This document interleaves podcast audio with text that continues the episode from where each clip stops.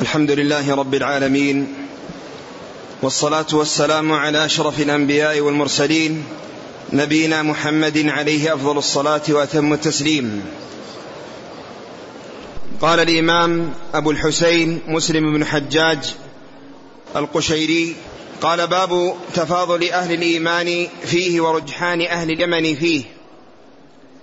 قال حدثنا أبو بكر بن أبي شيبة قال حدثنا أبو أسامة قال وحدث حاء قال وحدثنا ابن نمير قال حدثني أبي حاء قال وحدثنا أبو كريب قال حدثنا ابن إدريس كلهم عن إسماعيل بن أبي خالد حاء قال وحدثنا يحيى بن حبيب الحارثي واللفظ له قال حدثنا معتمر عن إسماعيل.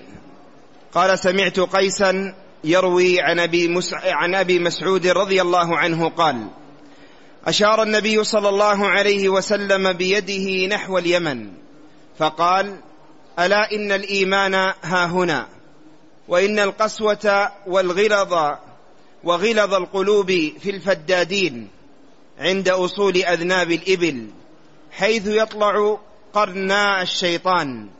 في ربيعة ومضر. بسم الله الرحمن الرحيم.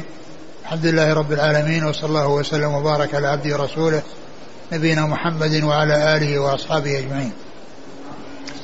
ما بعد فهذه الأحاديث تتعلق بتفاضل أهل الإيمان وكذلك فضل أهل اليمن ورجحانهم في ذلك. ومن المعلوم أن الناس يتفاضلون في الإيمان. وأنهم ليسوا على حد سواء وأن بعضهم أكمل من بعض وأن الإيمان يزيد وينقص وأنه يزيد بالطاعة وينقص بالمعصية. وذكر مسلم رحمه الله عدة أحاديث في هذا الباب. أولها حديث أبي مسعود عقبة بن عمرو الأنصاري البدري رضي الله تعالى عنه وهو أنه أن النبي صلى الله عليه وسلم أشار إلى اليمن وقال ألا إن الفقه ألا إن ألا إن الإيمان ها هنا. ألا إن الإيمان ها هنا يعني وأشار إلى اليمن. وإن غلظ القلوب في الفدادين. وإن غلظ القلوب في الفد و... وإن غلظ القلوب في الفدادين عند أصول أذناب الإبل. وإن وإن غلظ القلوب في الفدادين عند أصول أذناب الإبل. والمقصود بالفدادين هم الذين يعني أصحاب الإبل الذين يظهر عندهم أصوات ولغط ويتبعون أذناب الإبل يعني معناه أنهم يشتغلون بالمواشي التي هي الإبل ومثلها الخيل كما سيأتي في بعض الأحاديث وأن وأن ذلك يعني يكون من جهة المشرق قال حيث يظهر قرن الشيطان وقوله في ربيعة ومضر يقصد بذلك هؤلاء الذين مر ذكرهم الذين هم أصحاب إبل وأصحاب خيل والذين يكون عندهم في الغالب القسوة والغلظ القلوب وذلك أن من يكون مصاحبا للإبل ويكون راعيا لها أو مشتغلا فيها فإنه يكون عنده مثل ما عندها من القسوة والغلظة بخلاف آه، آه، ما يتعلق بأصحاب الغنم الذين عندهم السكينة وكما سيأتي فمصاحبتهم للإبل واشتغالهم بها ومتابعتهم لها وسوقهم إياها وما يحصل من ذلك من الجلبة وما يحصل ذلك من ارتفاع الأصوات آه، يعني يتميز به يعني هؤلاء بهذا. وأما فيما يتعلق بأصحاب الغنم كما سيأتي فإن عندهم السكينة والهدوء عندهم السكينة والهدوء. وقوله في ربيعه ومضر ربيعه ومضر قبيلتان وهما رجلان من أبناء نزار بن معد بن عدنان نزار ابن معد بن عدنان هؤلاء هم ربيعة ومضر وكانت مساكنهم في الجهة الشرقية. وقد جاء في حديث عبد القيس أن أنهم قالوا للنبي صلى الله عليه وسلم إنا لا نأتيك إلا في شهر حرام وبيننا وبينك هذا الحي من كفار مضر فأوصنا. فيعني فهم في الجهة الشرقية. نعم. أعد الحديث. قال أشار النبي صلى الله عليه وسلم بيده نحو اليمن. نعم. فقال ألا إن الإيمان ها هنا وإن القسوة وغلظ القلوب في الفدادين نعم. عند أصول أذناب الإبل نعم. حيث يطلع قرنا الشيطان في ربيعة ومضر. يعني معناه قال الجهة الشرقية وفي ربيعة ومضر يرجع إلى ما تقدم من الفدادين الذين هم أصحاب الإبل والذين عندهم القسوة والغلظة. لأنهم يصاحبون الإبل. ومعلوم أن الإبل فيها الشدة وفيها القسوة والغلظة ومن يكون فيها ومن يكون مشتغلا بها يتصف بصفاتها يتصف بصفاتها. نعم يا سعيد. قال حدثنا أبو بكر بن أبي شيبة نعم. عن أبي أسامة. أبو أسامة حماد بن أسامة. قال وحدثنا ابن نمير. محمد بن عبد الله بن نمير. عن أبيه عبد الله بن نمير. قال وحدثنا أبو كريب محمد بن العلاء بن كريب. عن ابن إدريس وعبد الله بن إدريس الأودي. كلهم عن إسماعيل بن أبي خالد. نعم. قال وحدثنا يحيى بن حبيب الحارثي. نعم. عن واللفظ معتمر له. عن معتمر بن سليمان. عن معتمر عن إسماعيل. نعم عن معتمر بن سليمان عن إسماعيل. يعني أن هذه الأسانيد كلها تلتقي عند إسماعيل بن أبي خالد. هذه الأسانيد المتعددة التي ذكر آه، يعني التحويل يعني فيها كلها تلتقي عند إسماعيل بن أبي خالد وإسماعيل بن أبي خالد يروي عن قيس بن أبي حازم وقيس بن أبي حازم يروي عن أبي مسعود عقبة بن عمرو الأنصاري البدري. وهؤلاء الرجال كلهم كوفيون. إلا اثنان وهما يحيى بن حبيب يحيى بن ابن حبيب الحارثي. حبيب حبيب نعم يحيى ابن حبيب يحيى بن الحارثي. حبيب. يعني ومعتمر بن سليمان فهذان بصريان. والباقون كلهم كوفيون. نعم. و آه، واسماعيل بن أبي خالد وقيس بن أبي حازم يعني آه، آه، قيس بن أبي حازم إسماعيل بن خالد وقيس بن حازم أحمسيان. وأما يعني وأما عقبة بن عمرو الأنصاري البدري رضي الله تعالى عنه فهو يعني من الأنصار ولكنه آه، سكن بدرا فنسب إليها ولم يكن من شهد بدرا كما هو المتبادر والمشهور فهذه نسبة إلى غير ما يسبق إلى الذهن لأن الذي يسبق إلى الذهن إذا قيل بدري عن صحابي أنه من أهل بدر يعني من شهد وق- وقعة بدر لكن هذا ليس كذلك وإنما هو ممن سكن بدرا يعني سكن ذلك المكان يعني من سكانه. وقيس بن أبي حازم هذا هو من المخضرمين الذين أدركوا الجاهلية والإسلام ولم يلقوا النبي صلى الله عليه وسلم وهو ممن عرف عنه أنه روى عن العشرة المبشرين بالجنة. روى عن العشرة المبشرين بالجنة لأنه متقدم. لأنه متقدم فهو الذي قيل إنه اتفق له أن يروي عن العشرة المبشرين بالجنة. وهم أبو بكر وعمر وعثمان وعلي وطلحة والزبير وسعد بن أبي وقاص وسعيد بن زيد وعبد الرحمن بن عوف وأبو عبيدة بن الجراح. رضي الله تعالى عنهم وعن الصحابة أجمعين. قال حدثنا أبو الربيع الزهراني قال أنبأنا حماد قال حدثنا أيوب قال حدثنا محمد عن أبي هريرة رضي الله عنه قال قال رسول الله صلى الله عليه وسلم جاء أهل اليمن هم أرق أفيدة الإيمان يمان والفقه يمان والحكمة يمانية. ثم ذكر هذا الحديث عن أبي هريرة أنه قال جاء أهل اليمن هم أرق قلوبا هم أرق قلوبا الإيمان يمان والفقه يمان والحكمة يمانية. وقوله أرق قلوبا يعني عندهم آه، رقة في القلوب يعني ليس عندهم غلظ وقساوة وجفاء وقسوة وجفاء وإنما عندهم رقة في القلوب. ومعنى ذلك أنه يسرع يعني الاعتبار يسرع إليهم الاعتبار والاتعاظ والخشية من الله عز وجل. نعم. وقوله الفقه الفقه في الدين.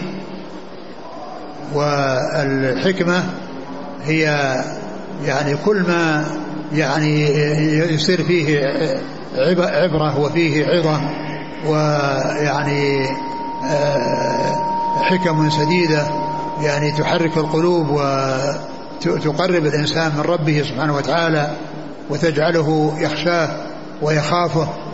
فهذا هو المقصود بالحكمة. نعم. قال حدثنا أبو الربيع الزهراني. هو هو سليمان بن داود. عن حماد. حماد بن زيد.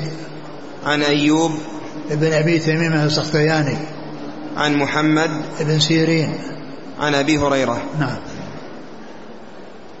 قال حدثنا محمد بن المثنى قال حدثنا ابن أبي عدي حاء قال وحدثني عمرو الناقد قال حدثنا إسحاق بن يوسف الأزرق كلاهما عن ابن عون عن محمد عن أبي هريرة رضي الله عنه قال قال رسول الله صلى الله عليه وسلم بمثله.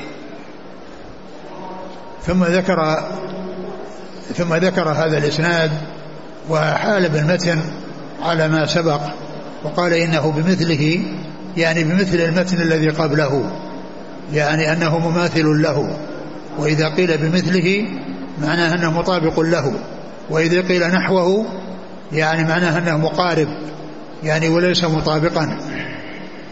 والإسناد عن محمد بن المثنى.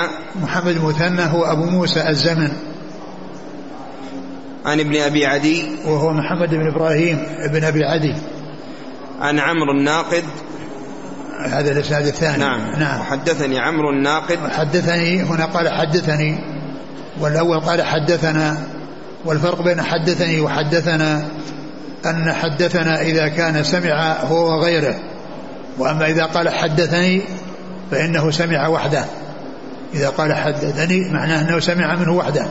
وإذا قال حدثنا معناه أنه سمع هو وغيره منه. نعم. عن إسحاق بن يوسف الأزرق. نعم. كلاهما عن ابن عون عن محمد. ابن عون عبد الله بن عون. عن محمد؟ عن محمد. محمد هو بن سيرين. نعم.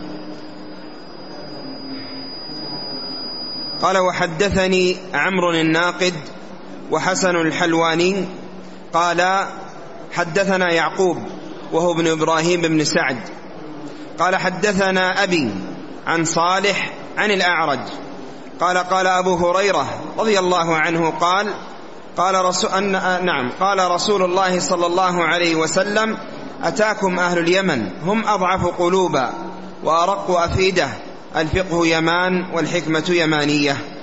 ثم ذكر هذا الحديث عن أبي هريرة أن النبي قال أتاكم أهل اليمن هم أرق قلوبا وأضعف أفئدة. الإيمان يماني والحكمة يمانية. وهذا مثل الذي قبله. وقوله أرق قلوبا وأضعف أفئدة يعني هو مثل ما تقدم. عندهم رقة القلوب وعندهم آه، آه، آه، الاستجابة. للاستفادة من العبر والمواعظ وأنهم يتأثرون بما فيه العبرة وما فيه الموعظة. وقيل إن القلوب والأفئدة يعني معناهما واحد فإن القلب يقال له فؤاد. وقيل إن المقصود بأنه بينهما فرق وأن وأن الفؤاد إنما هو الغشاء. الذي يكون على على القلب والحاصل أنه سواء قيل بالفرق بينهما فإن الفرق متق... فإن الفرق يسير وإن قيل بالترادف والتماثل فإنه يعبر بهذا بلفظ ويعبر عنه بلفظ آخر. يعني كما يكون في الأشياء المترادفة فإنه يجمع بينها مثل ما يقول, يقول الشاعر وألفى قولها كذبا ومينا. كذبا ومينا. المين هو الكذب إلا أنه جاء بلفظ آخر. نعم. قال عن عمرو عن عمرو الناقد. نعم. عمرو بن الناقد وحسن بن علي الحلواني. عن نعم. يعقوب. يعقوب بن إبراهيم بن سعد عن أبيه إبراهيم بن سعد. عن صالح عن الأعرج. عن صالح بن كيسان. عن الاعرج عبد الرحمن بن هرمز. نعم. عن أبي هريرة. قال حدثنا يحيى بن يحيى. قال قرأت على مالك عن أبي الزناد عن الأعرج عن أبي هريرة رضي الله عنه أن رسول الله صلى الله عليه وسلم قال رأس الكفر نحو المشرق والفخر والخيلاء في أهل الخيل والإبل الفدادين. أهل الوبر والسكينة في أهل الغنم. ثم ذكر هذا الحديث عن أبي هريرة وفيه أنه قال رأس الكفر, رأس الكفر نحو المشرق. نحو المشرق. يعني نحو المشرق الذي هو يعني العراق وما وراءها وذلك أن أنه في ذلك الوقت كان الفرس يعني في تلك هم أهل تلك الجهة ومما يدل على يعني شدتهم وعلى قسوتهم وأنهم أشد من غيرهم أن الرسول صلى الله عليه وسلم لما أرسل كتابا إلى كسرى مزق الكتاب وهذا يدل على شدة الكفر وعلى القسوة ولهذا الكفار يتفاوتون فهم ليسوا على حد سواء ففيهم من يكون أشد ومنهم من يكون دون ذلك. ولهذا يتفاوت الكفار في الدركات في النار كما يتفاوت أهل الجنة في الجنة في الدرجات. يتفاوتون في الدركات. فإن من الكفار من يكون كافرا ولكنه لا يحصل منه أذى للمسلمين. ومنهم من يكون كافرا ويضيف إلى ذلك الصد عن سبيل الله وإيذاء المسلمين. ولهذا يقول الله عز وجل الذين كفروا وصدوا عن سبيل الله زدناهم عذابا فوق العذاب بما كانوا يفسدون. يعني أنهم يعذبون في النار لكفرهم ويعذبون على ذلك زيادة على زيادة على ذلك لصدهم عن سبيل الله وإفسادهم في في الأرض. ف ف يعني فالكفار متفاوتون. ولهذا قال رأس الكفر نحو المشرق. نعم. قال حدثنا يحيى بن يحيى وش اللي بعد الحديث رأى المشرق قال والفخر والخيلاء في أهل الخيل والإبل. والفضل والخي والفخر والخيلاء في أهل الإبل. الذين عندهم يعني آه، شدة مثل شدة الإبل فعندهم الفخر والتعالي والترفع وعندهم الخيلاء وهو التبختر وال يعني يعني هذه صفات يعني من يكون آه، مشتغلا بالإبل بخلاف المشتغلين بالغنم. أهل الإبل إيش؟ أهل الخيل والإبل. أهل الخيل والإبل. يعني اللي هم يعني عندهم الغلظة والشدة أهل الخيل والإبل. أهل الوبر. وقوله أهل الوبر يعني معلوم أن الوبر إنما هو يعني يكون في الإبل. وأما الخيل فإنه لا وبر فيها. ولكن ولكن أهل الوبر يعني يمكن أن تدخل تحته الإبل وإن لم يكن فيها وبر لأن الوبر يطلق على يعني أهل البادية وأهل الفلوات ولهذا يقال المدر والوبر. أهل الوب أهل أهل المدر وأهل الوبر. أهل المدر اللي هم سكان القرى ويقابلهم آه، أهل الوبر. الذين هم سكان البادية. ومعلوم أن يعني أهل الوبر على هذا المعنى اللي هم سكان البادية يدخل فيه الخيل على اعتبار أنهم ليسوا من أهل القرى وليسوا من أهل المدن وإنما هو من أهل, من أهل الوبر. فلا يعني ذلك أن يقال أن الخيل لا وبر فيها وأنها وإنما الوبر في الإبل لأن لأن كلمة الوبر أحيانا يطلق بها تطلق على ما يقابل المدر. ومعلوم أن الخيل والإبل تكون عند أهل أهل الوبر أو أهل القرى أهل البوادي.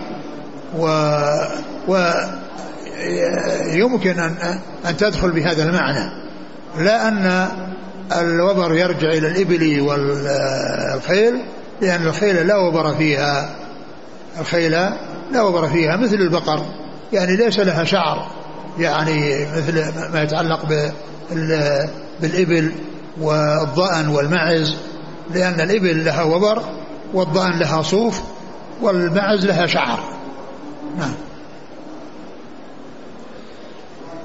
قال حدثنا يحيى بن يحيى وهو نيسابوري. نعم. عن مال قال قرأت على مالك. قرأت على مالك نعم. عن أبي الزناد. الزناد هو عبد الله بن ذكوان. أبو الزناد عبد الله بن ذكوان. وهو لقب وليس بكنية. كنيته أبو عبد الرحمن. ولقبه أبو الزناد وهو لقب على صيغة الكنية. نعم. عن الأعرج. وعبد الرحمن بن هرمز. مشهور بلقبه. ويأتي ذكره باللقب ويأتي ذكره بالاسم. نعم. عن أبي هريرة. نعم. قال و... نعم. نعم, نعم بعده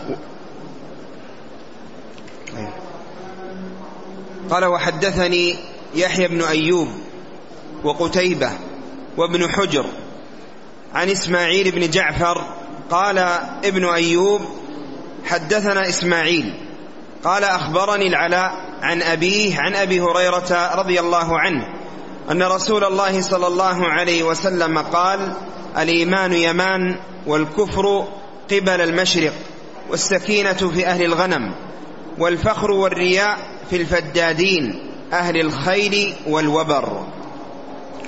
ثم ذكر يعني هذا الحديث عن أبي هريرة قال أوله؟ الإيمان, الإيمان يمان, يمان نعم. والكفر قبل المشرق. والكفر قبل المشرق وهذا مثل الذي قبله. والسكينة في أهل الغنم. والسكينة في أهل الغنم لأن عندهم هدوء يعني كالإبل كالغنم. ولهذا كان الأنبياء عليهم الصلاة والسلام يرعون الغنم. وقال عليه السلام ما من نبي إلا ورعى الغنم. قالوا وأنت يا رسول الله؟ قال وأنا كنت أرعاها على قريض لأهل مكة. فيعني ف يعني أصحابها والذين يشتغلون بها عندهم سكينة وعندهم هدوء. ولهذا جاء الفرق بين مرابض الغنم ومعاطن الإبل بأن معاطن الإبل لا يصلى فيها ويعني ومرابض الغنم يصلى فيها. وذلك أن معاطن الإبل يعني إذا حصل لها نفار وجفال تهلك من يكون فيها بخلاف الغنم. لو نفرت ما يحصل يعني اللي يصلي في مرابضها وأنها يعني لا يحصل له شيء. ولهذا جاء التفريق بين الأماكن التي تكون فيها الغنم والتي تكون فيها الإبل وأن الإبل لا يصلى في معاطنها لا لنجاستها فإن أبوال الإبل طاهرة والذي يصلي عليه يصلي في مكان طاهر. ولكن المنهي عنه والمحذور من جهة ما فيها من الشدة والغلظة وأنه لو حصل لها جفال فإنها تهلك من حولها وتقضي على من حولها. فلهذا يعني جاء النهي يعني عن ذلك من أجل ما يخشى من ضررها لا من أجل أن آه، أنها أن معاطنها وبولها في وروثها فيه النجاسة بل أبوال الإبل وأرواثها طاهرة وكل حيوان مأكول اللحم فإن بوله طاهر وروثه طاهر. نعم. مش بعده؟ بعد. قال والفخر والرياء في الفدادين. نعم. أهل الخيل والوبر نعم. مثل الذي قبله. نعم. عن يحيى بن أيوب. نعم. عن نعم وقتيبة. قتيبة بن سعيد. وابن حجر. ابن حجر هو علي بن حجر السعدي. عن إسماعيل بن جعفر. نعم. قال ابن أيوب حدثنا إسماعيل. آه نعم. ابن جعفر نعم. عن عن العلاء. هو العلاء بن عبد الرحمن الحرقي عن أبيه. عن أبيه. نعم. قال وحدثني حرملة بن يحيى. قال أخبرنا ابن وهب. قال أخبرني يونس عن ابن شهاب. قال أخبرني أبو سلمة ابن عبد الرحمن أن أبا هريرة رضي الله عنه قال سمعت رسول الله صلى الله عليه وسلم يقول الفخر والخيلاء في الفدادين أهل الوبر والسكينة في أهل الغنم. وهذا مثل الذي قبله. نعم. عن حرملة بن يحيى. التجيبي المصري. عن عن ابن وهب. عبد الله بن وهب عبد الله بن وهب المصري. يونس, يونس. يونس بن يزيد الأيلي. عن ابن عن شهاب الزهري محمد بن مسلم. عن أبي سلمة بن عبد بن الرحمن عوف. عن أبي هريرة. عن أبي هريرة. يعني هذا الإسناد نصفه الأسفل مصريون ونصفه الأعلى مدنيون. قال وحدثنا عبد الله بن عبد الرحمن الدارمي. قال أخبرنا أبو اليمان. قال أخبرنا شعيب عن الزهري بهذا الإسناد مثله وزاد الإيمان يمان والحكمة يمانية. وهذا مثل ما تقدم. الاسناد عن عبد الله بن عبد الرحمن الدارمي. نعم نعم. صاحب المسند. نعم. عن أبي اليمان. الحكم بن نافع. عن شعيب. ابن أبي حمزة. عن الزهري. نعم. نعم عن زهري نعم. نعم. بهذا الإسناد. نعم. قال حدثنا عبد الله بن عبد الرحمن.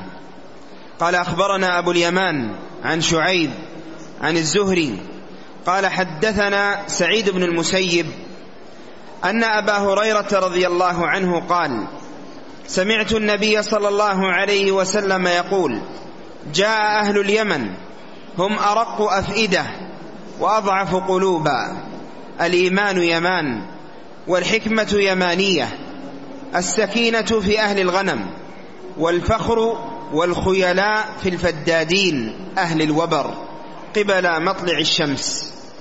نعم وهذا مثل ما تقدم. قال عن عبد الله بن عبد الرحمن. الإسناد هو نفس الإسناد إلا فيه سعيد مسيب نعم. يعني تقدم على رجال الإسناد إلا أن فيه سعيد المسيب الذي يروي عنه الزهري. نعم. قال حدثنا أبو بكر بن أبي شيبة وأبو العلاء قال حدثنا أبو معاوية. حدثنا؟ نعم. أبو بكر بن أبي شيبة؟ حدثنا أبو بكر بن أبي شيبة. آه. وأبو العلاء. وأبو العلاء؟ وأبو كريب. نعم. آه. وأبو كريب آه. قال حدثنا أبو معاوية عن الأعمش عن أبي صالح عن أبي هريرة رضي الله عنه. قال قال رسول الله صلى الله عليه وسلم أتاكم أهل اليمن هم ألين قلوبا وأرق أفئدة. الإيمان يمان والحكمة يمانية رأس الكفر قبل المشرق. نعم وهذا مثل ما تقدم. نعم. عن أبي بكر بن أبي شيبة آه. وأبو كريب. محمد بن العلاء. عن أبي معاوية. محمد بن خازم. عن الأعمش. سليمان بن مهران. عن أبي صالح. ذكوان السمان. عن أبي هريرة. نعم.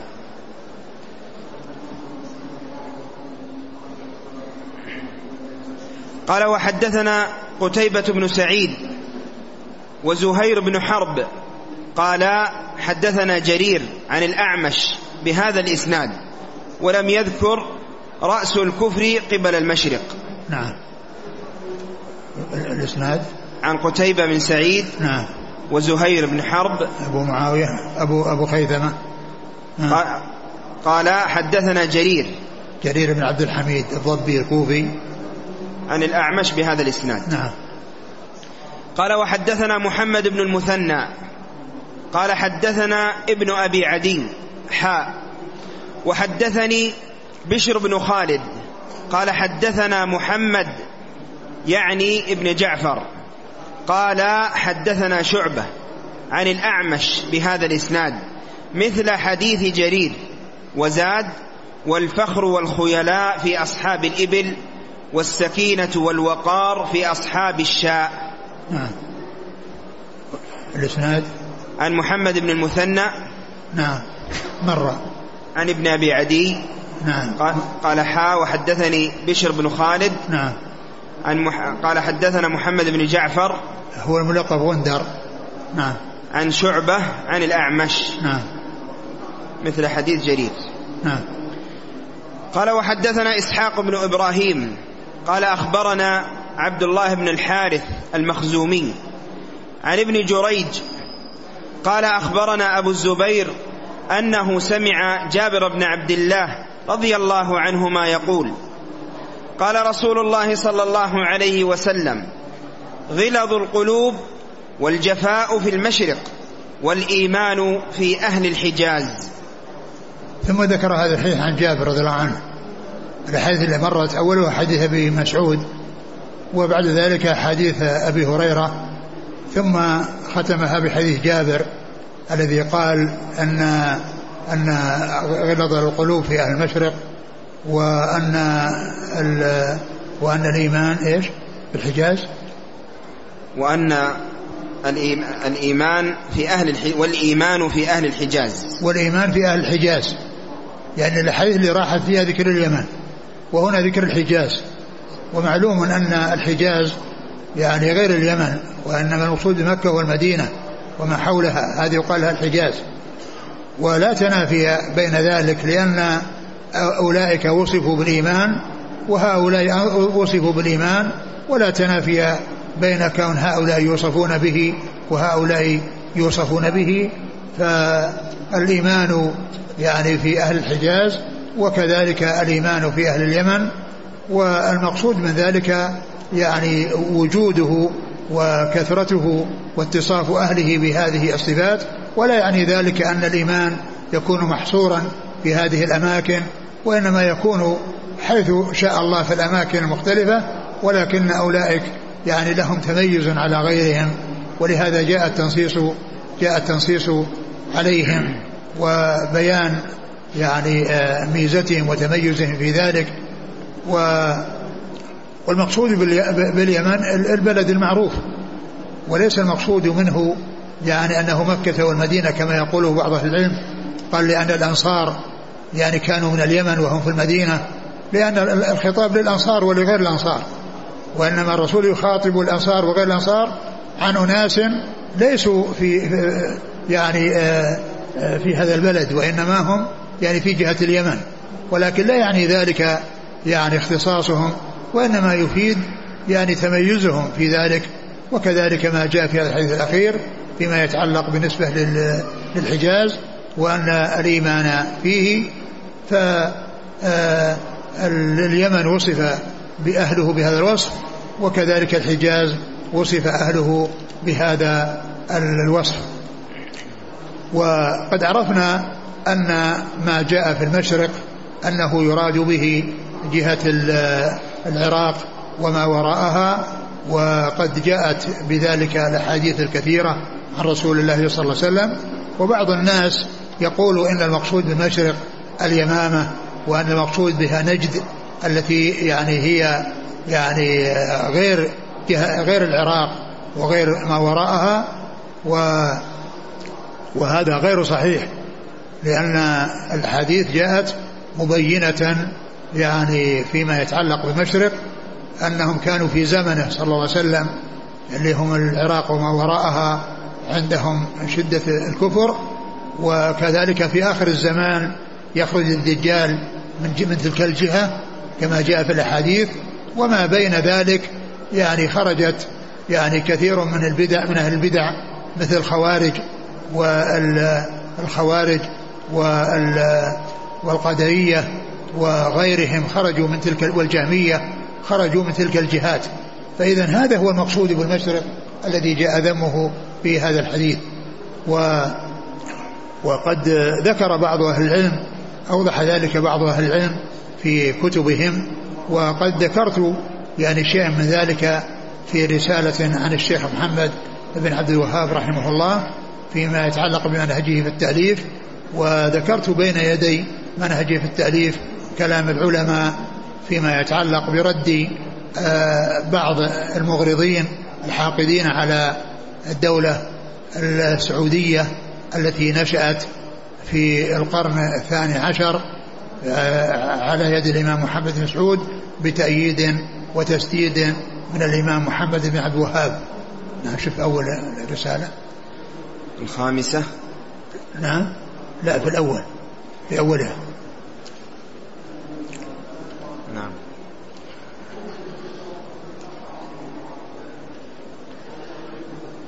أول رسالة أم أن من الحاقدين؟ ها؟ أي نعم. أولها؟ أولها إن من الحاقدين على دعوة الشيخ. هذا رقم كم؟ هذا الخامسة. لا في قبل رقم في قبلها رقم واحد. الأولى الشيخ الإمام. ها؟ من هنا يا شيخ؟ ها؟ الأولى الشيخ الإمام محمد بن عبد الوهاب. نعم اقرأ نعم.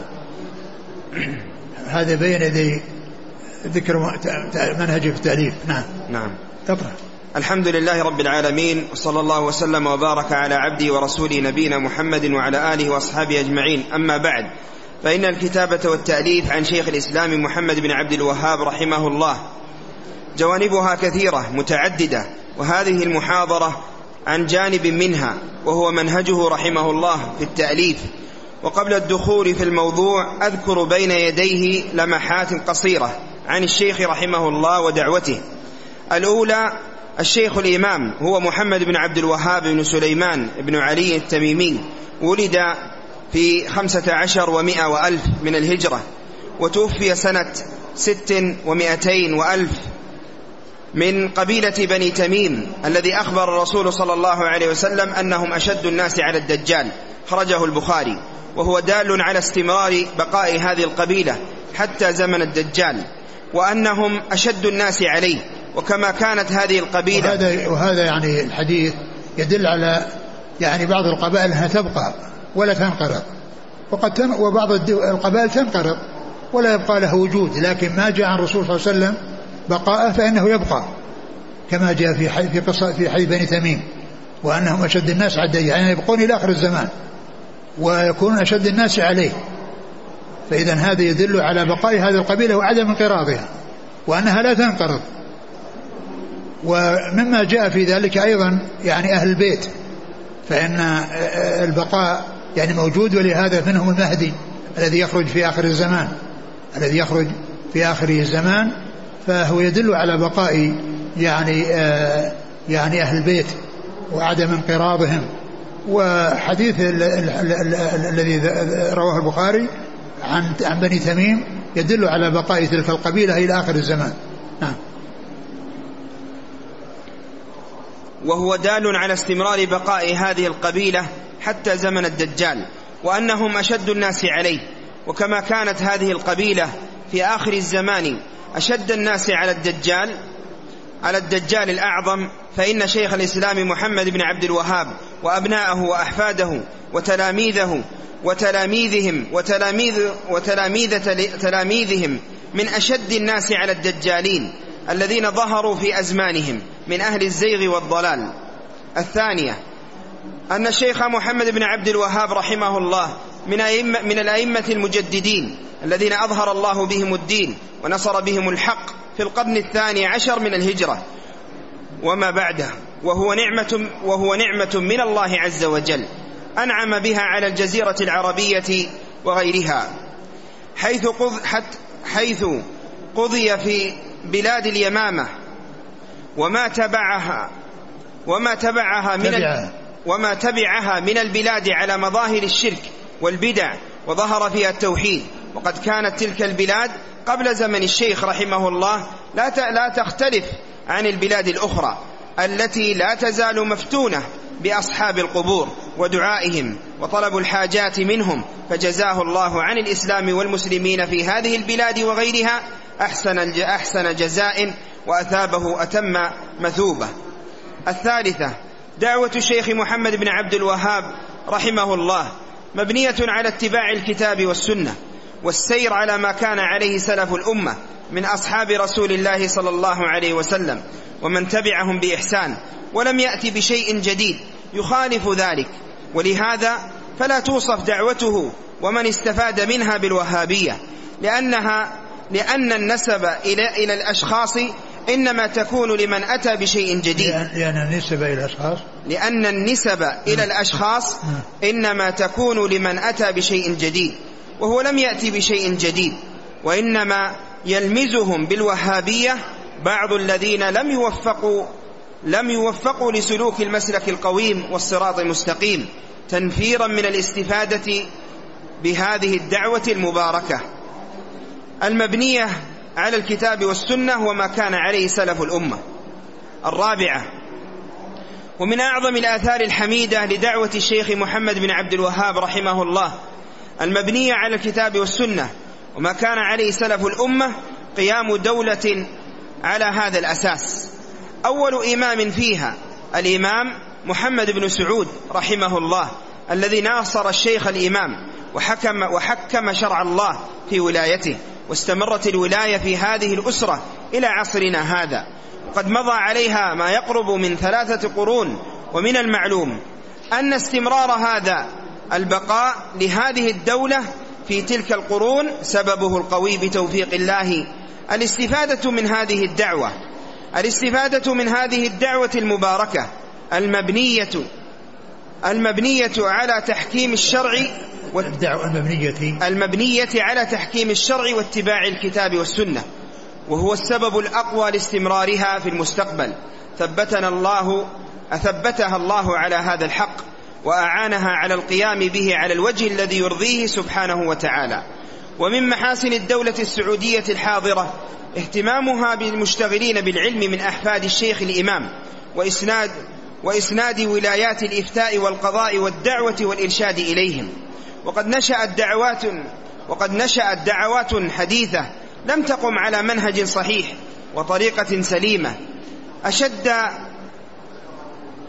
اشتد حرص أصحابها على الظفر بولاية ولم يفرحوا ولم يفرحوا بها بخلاف هذه الدولة التي مكنها الله في الأرض لما قامت عليه من الحق والهدى. فأما الزبد فيذهب جفاء وأما ما ينفع الناس فيمكث في الأرض. وقد قال الله عز وجل الذين إن مكناهم في الأرض أقاموا الصلاة وآتوا الزكاة وأمروا بالمعروف ونهوا عن المنكر ولله عاقبة الأمور. الخامسة أن من من أن من الحاقدين. على دعوة الشيخ محمد بن عبد الوهاب رحمه الله من يحمل بعض الأحاديث الواردة في الفتن التي فيها أن نجدا فيها الزلازل والفتن. وأن منها يطلع قرن الشيطان. من الحاقدين من يحملها على اليمامة التي اشتهرت في الزمان التي اشتهرت في الأزمان المتأخرة باسم نجد. لصد الناس عن الاستفادة من هذه الدعوة المباركة. وما يزعمونه من ذلك الحمل باطل لأنه قد جاء في بعض الأحاديث وفي كلام أهل العلم ما يبين أن المراد بها العراق. وقد ذكر الشيخ محمد ناصر الدين الألباني رحمه الله في تخريجه أحاديث في تخريجه أحاديث فضائل الشام ودمشق للربعي وفي السلسلة الصحيحة برقم ست نعم. ست وأربعين ومئتين وألفين آه، آه، طرفا أو طرقا لحديث عبد الله بن عمر رضي الله عنهما في ذلك وفي بعض وفي بعضها ما يبين المراد وهو العراق قال في السلسلة الصحيحة وإنما أفضت في تخريج هذا الحديث الصحيح وذكر طرقه وبعض ألف وبعض ألف نعم وذكر طرقه وبعض ألفاظه لأن بعض المبتدعة المحاربين للسنة والمنحرفين عن التوحيد يطعنون في الإمام محمد بن عبد الوهاب رحمه الله مجدد دعوة التوحيد في الجزيرة العربية ويحملون الأحاديث أو يحملون الحديث عليه باعتباره من بلاد نجد المعروفة اليوم بهذا الاسم. وجهلوا أو تجاهلوا أنها ليست هي المقصودة بهذا الحديث وإنما هي العراق كما دل عليه أكثر طرق الحديث. وبذلك قال العلماء قديما كالإمام الخطابي وابن حجر العسقلاني وغيرهم. وجهلوا أيضا أن كون الرجل من بعض البلاد المذمومة لا يستلزم أنه هو, أنه هو مذموم أيضا إذا كان صالحا في نفسه والعكس بالعكس. فكم في مكة والمدينة والشام من فاسق وفاجر وفي العراق من عالم وصالح. وما أحكم قول سلمان الفارسي لأبي الدرداء حينما دعا رضي الله عنهما حينما دعاه أن يهاجر من العراق إلى الشام؟ قال أما بعد فإن الأرض المقدسة لا تقدس أحدا وإنما يقدس الإنسان عمله. وقال ابن حجر في الفتح بعد أن نقل كلاما للخطابي قال غيره كان أهل المشرق يومئذ أهل كفر. فأخبر النبي صلى الله عليه وسلم أن الفتنة تكون من تلك الناحية فكان كما أخبر. وأول الفتن كان من قبل المشرق. فكان ذلك سببا للفرقة بين المسلمين وذلك مما يحبه الشيطان. ويفرح به. وكذلك البدع نشأت من تلك الجهة. وقال الخطابي نجد نجد من جهة المشرق. ومن كان بالمدينة كان نجده بادية العراق ونحوي ونحويها. نحوها نعم. ونحوها نعم. بالياء. نعم. ونحوها وهي مشرق أهل المدينة. وأصل, وأصل نجد وأصل, وأصل النجد ما ارتفع من الأرض وهو خلاف الغور فإنه من خفض منها وتهامة كلها من الغور ومكة من تهامة. وقال قبل ذلك وقال قبل ذلك في الفتح عند شرح حديث رأس الكفر نحو المشرق وفي ذلك إشارة إلى شدة كفر المجوس لأن مملكة الفرس ومن أطاعهم من العرب كانت من جهة المشرق بالنسبة إلى المدينة وكانوا في غاية القسوة والتجبر حتى مزق ملكهم كتاب ملكهم. حتى مزق ملكهم كتاب النبي صلى الله عليه وسلم كما سيأتي في موضعه واستمرت الفتن من قبل المشرق كما سيأتي بيانه واضحا في الفتن. وقال النووي رحمه الله تعالى في شرح صحيح مسلم والمراد بذلك اختصاص المشرق بمزيد من من تسلط الشيطان ومن الكفر. كما قال في الحديث الآخر رأس الكفر نحو المشرق. وكان ذلك في عهده صلى الله عليه وسلم حين قال ذلك. ويكون حين يخرج الدجال من المشرق وهو فيما بين ذلك منشأ الفتن العظيمة ومثار الكفرة الترك الغاشمة العاتية الشديدة البأس. وقد مر في كلام ابن حجر قريبا أن ظهور البدع كان من تلك الجهة أي جهة المشرق. ومن أمثلة ذلك أن الخوارج والشيعة والقدرية والجهمية كان خروجهم من تلك الجهة. ومجيء التتار للقضاء على الخلافة العباسية وسقوط بغداد كان من المشرق. وفي آخر الزمان خروج الدجال من تلك الجهة. فإنه كما جاء في صحيح مسلم يخرج من خلة خلة. خلة. من خلة بين الشام خلة. نعم شيخ. خلة. خلة. يخرج من خلة بين الشام والعراق. نعم. وفي صحيحه أيضا يتبع الدجال من يهود أصبهان سبعون ألفا عليهم الطيالسة.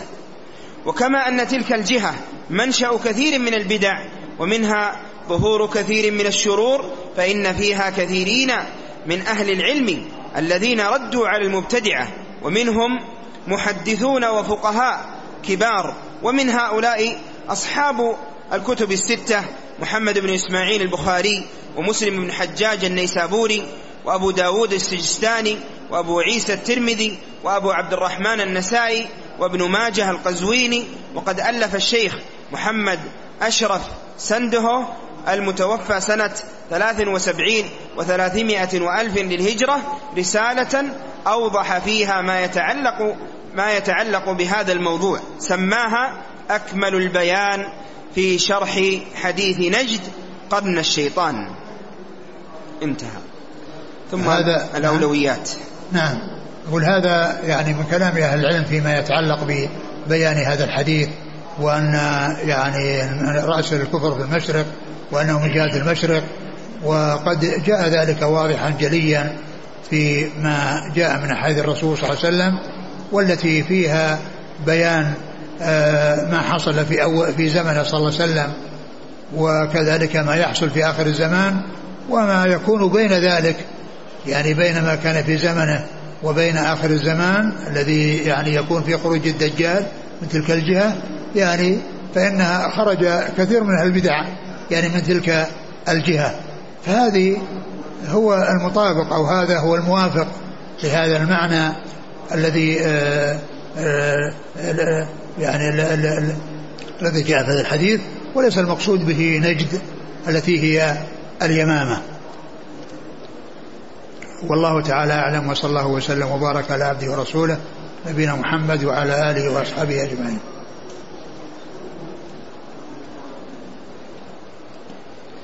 أحسن الله إليكم وبارك فيكم ونفعنا الله بما قلتم وأمدكم الله بالصحة والعافية.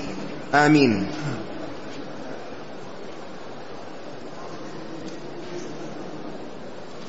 جاءت أسئلة عن الاستمرار أنها هل الوصف أنهم أرق قلوبا هل هذا يفيد الاستمرار أم أنه كان في ذكر بعض أهل العلم والذي نقله النووي عن عن أبي عمرو بن الصلاح لأنه لخص كلامه في ذلك وذكر أن هذا إنما كان في زمنه صلى الله عليه وسلم وعيد زمنه مثل ما حصل من أويس القرني الذي جاء يعني جاء من اليمن في زمن عمر رضي الله عنه في طريقه إلى قتال يعني في في جهة العراق وجهة الفرس.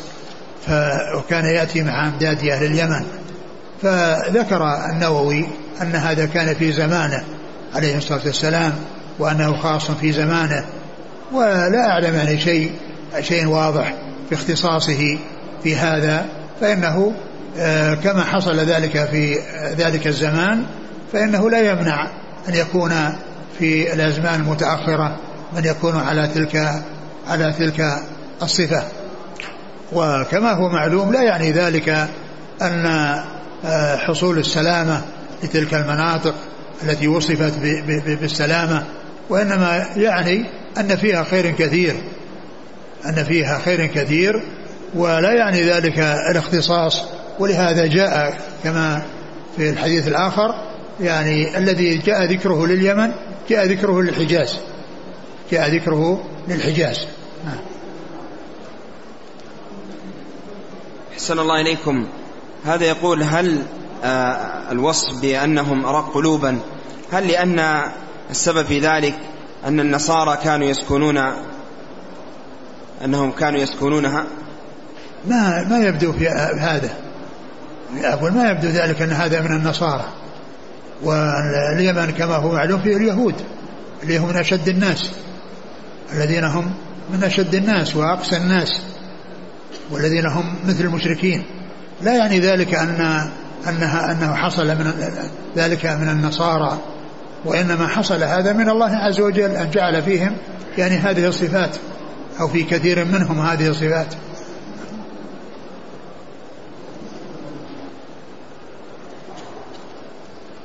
أحسن الله إليكم. هذا سائل يقول أن عنده حساب أنه عنده عنده حساب على الإنترنت. ويشتري سيارات بهذا الحساب.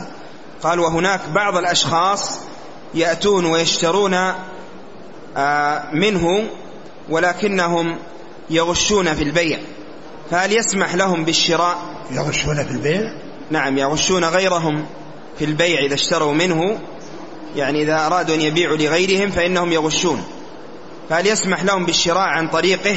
وش, وش علمه بأن, بأن هؤلاء يشترون يغشون يعني هو الآن عنده عنده بضاعة ويبيعها على من يشتريها ومن يشتريها يعني ليس هو مسؤول عنها ومتابع له إنه يغش أو ما يغش. يعني يبيع على على على من يبيع عليه. وكونه يحصل منه شيء يعني أو بعض الناس يحصل شيء يعني لا ليس لا ليس, ليس هذا يعني واضح بأن أن أن أن, أن هذا يغش وهذا ما يغش. وإنما يعني يبيع على ما يشتري منه ومن غش غشه على نفسه. ولا يصيب يعني أو يصير لهذا الشخص يعني نصيب من غشه بل غشه على نفسه. ويسأل أيضا عن البيع والشراء من خلال الإنترنت.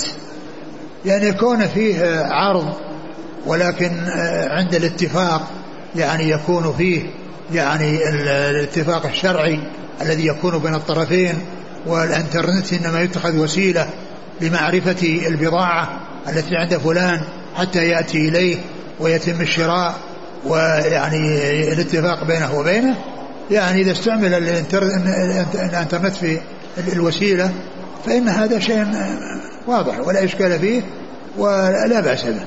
ولكن البيع والشراء إنما يكون بالاتفاق وحصول التلاقي أو حصول توكيل إذا لم يكن يمكن التلاقي بأن يوكل أحد في البلد الذي فيه صاحب البضاعة حتى يشتريها ويستلمها ويسلم قيمتها. هذا يسأل يقول في رواية في الحديث والفخر والرياء في الفدادين. الرياء يقول لأن الرياء يكون في العبادة.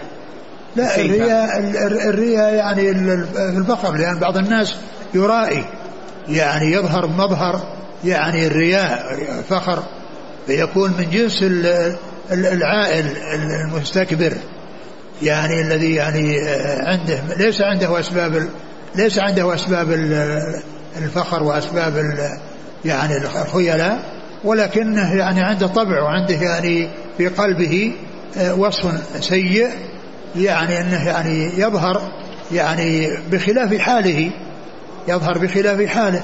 ولهذا الرسول عليه الصلاة والسلام ذكر ثلاثة لا يكلمهم الله يوم القيامة ولا يزكيهم ولهم عذاب أليم.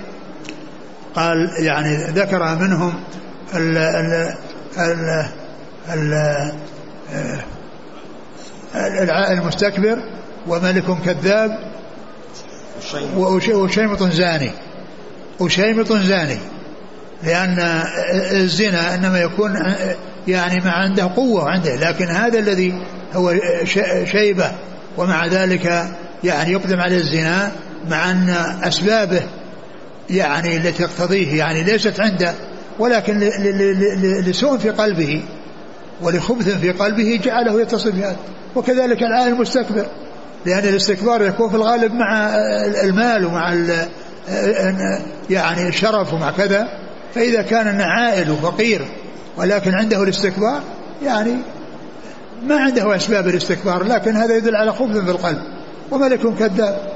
يعني ما يحتاج لأن الملك ما, ما يخشى من أحد لا يكذب نعم أحسن الله إليكم. هذا سائل أو بعض الأسئلة جاءت عن هل هناك ذم آه، من يرعى الإبل؟ هل هناك إيش؟ ذم هل هذه الأحاديث يستفاد منها ذم رعى الإبل. لا يعني ذلك أن الناس ما يشتغلون في الإبل ولكن هذا بيان لحالهم. أقول هذا بيان لحالهم وأنهم يعني يكون عندهم غلظ لتعاملهم معها لتعاملهم معها. والإنسان إذا يعني حصل الإبل واستعملها في طاعة الله ولم تؤثر عليه لا يضره ذلك مثل ما حصل للصحابة مثل يعني عثمان وعبد الرحمن بن عوف الذين عندهم المال وكانوا يعني يجهزون الإبل بأقتابها وأحلاسها وما إلى ذلك للجهاد في سبيل الله. فيعني مثل أولئك الذين يعني لا تؤثر فيهم غلظا وقساوة في القلوب يعني وإنما يستعملونها في طاعة الله ولا يؤثر ذلك عليهم فهؤلاء محمودون. وأما من آه، صار في نفسه شيء من الخيلاء أو آه، إقدام أو يعني رغبة أو شهوة فهذا لا شك أنه مذموم. الناس يتفاوتون. منهم من يكون صاحب إبل وفيه خير كثير وفيهم من يكون صاحب إبل وفيه شر كثير.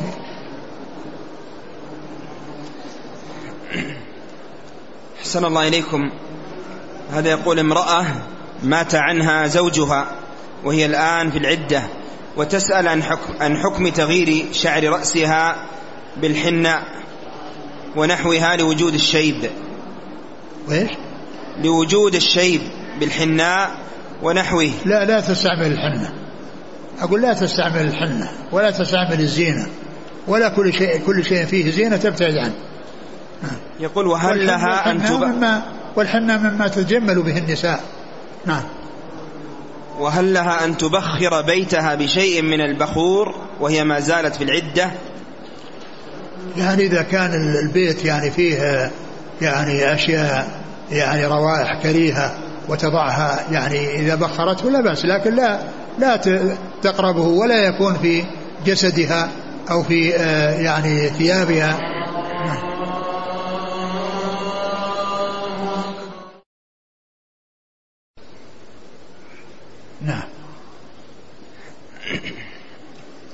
أحسن الله إليكم. يقول هناك من يفسر قول النبي صلى الله عليه وسلم أضعف قلوبا أنه أنه آه، ذم لهم لأنهم سريع التأثر. لا ليس هذا ذم. هو جاء في المدح. كل حديث جاءت في المدح ما جاءت في الذم. وإنما يقصد يعني أن ما عندهم يعني قلوبهم يعني قسوة وفيها وإنما فيها يعني رقة وفيها ضعف.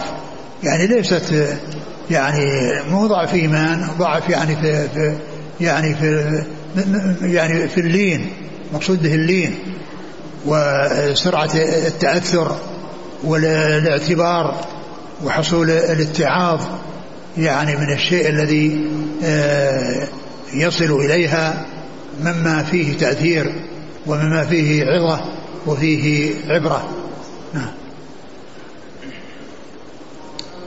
هذا يقول سلمكم الله هل يؤخذ من الأحاديث أثر الخلطة السيئة على الإنسان؟ فيقاس على ذلك خلطة آه، سيء الأخلاق. نعم لا شك. يعني الخلطة والمقارن يعني يقتدي بقرينة. فيعني كون الإنسان يعني يكون مع الإبل التي فيها غلظ وفيها شدة ويكتسب شيئا من صفاتها يعني لا شك أنه يعني من كان كذلك من الناس يعني فيه فيه صفات ذميمة فإن مخالطته تؤثر يعني تؤثر على على على من يخالطه.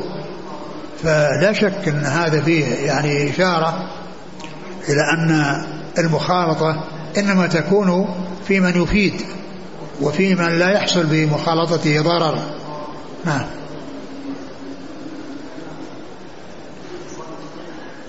هذا يسأل يقول آه أن في, في إيطاليا يوجد خبز التوست يعالج بالكحول لكي يمنع آه تكاثر البكتيريا.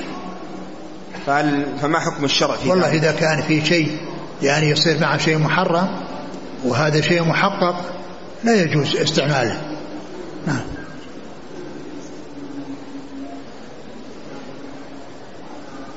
هذا السائل يقول آه إذا كان الشخص إذا جاء آه نعم. هذا هذا يقول فهمت من خلال الحديث أن مرابض الإبل نجسة.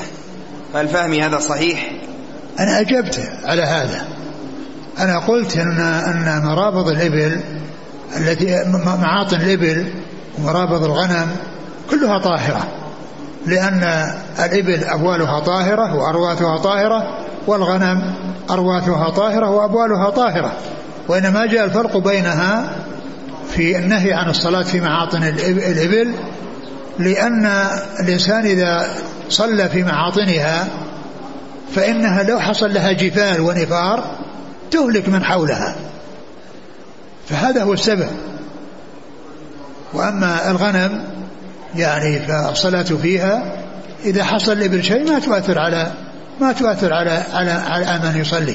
فإذا القضية ليست نجاسة فكل من الإبل والبقر والإبل والغنم أبوالها طاهرة وأرواثها طاهرة وكل ما يؤكل لحمه من الدواب ومن الطيور فإن يعني روثه وما يحصل من منه فإنه يكون طاهرا لا يكون نجسا.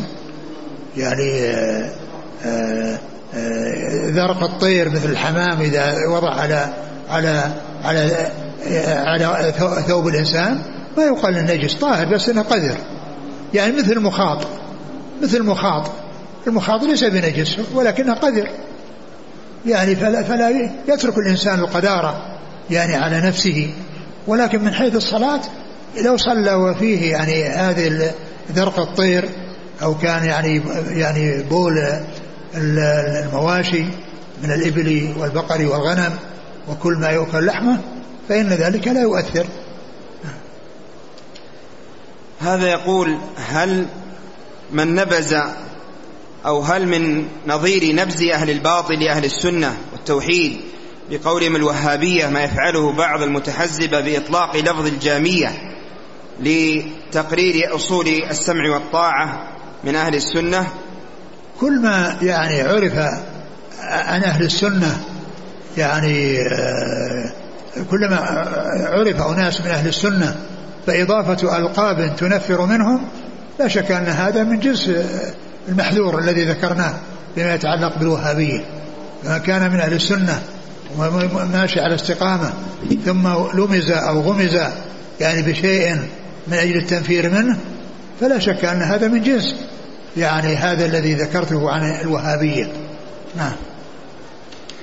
سبحانك اللهم وبحمدك أشهد أن لا إله إلا أنت أستغفرك وأتوب إليك.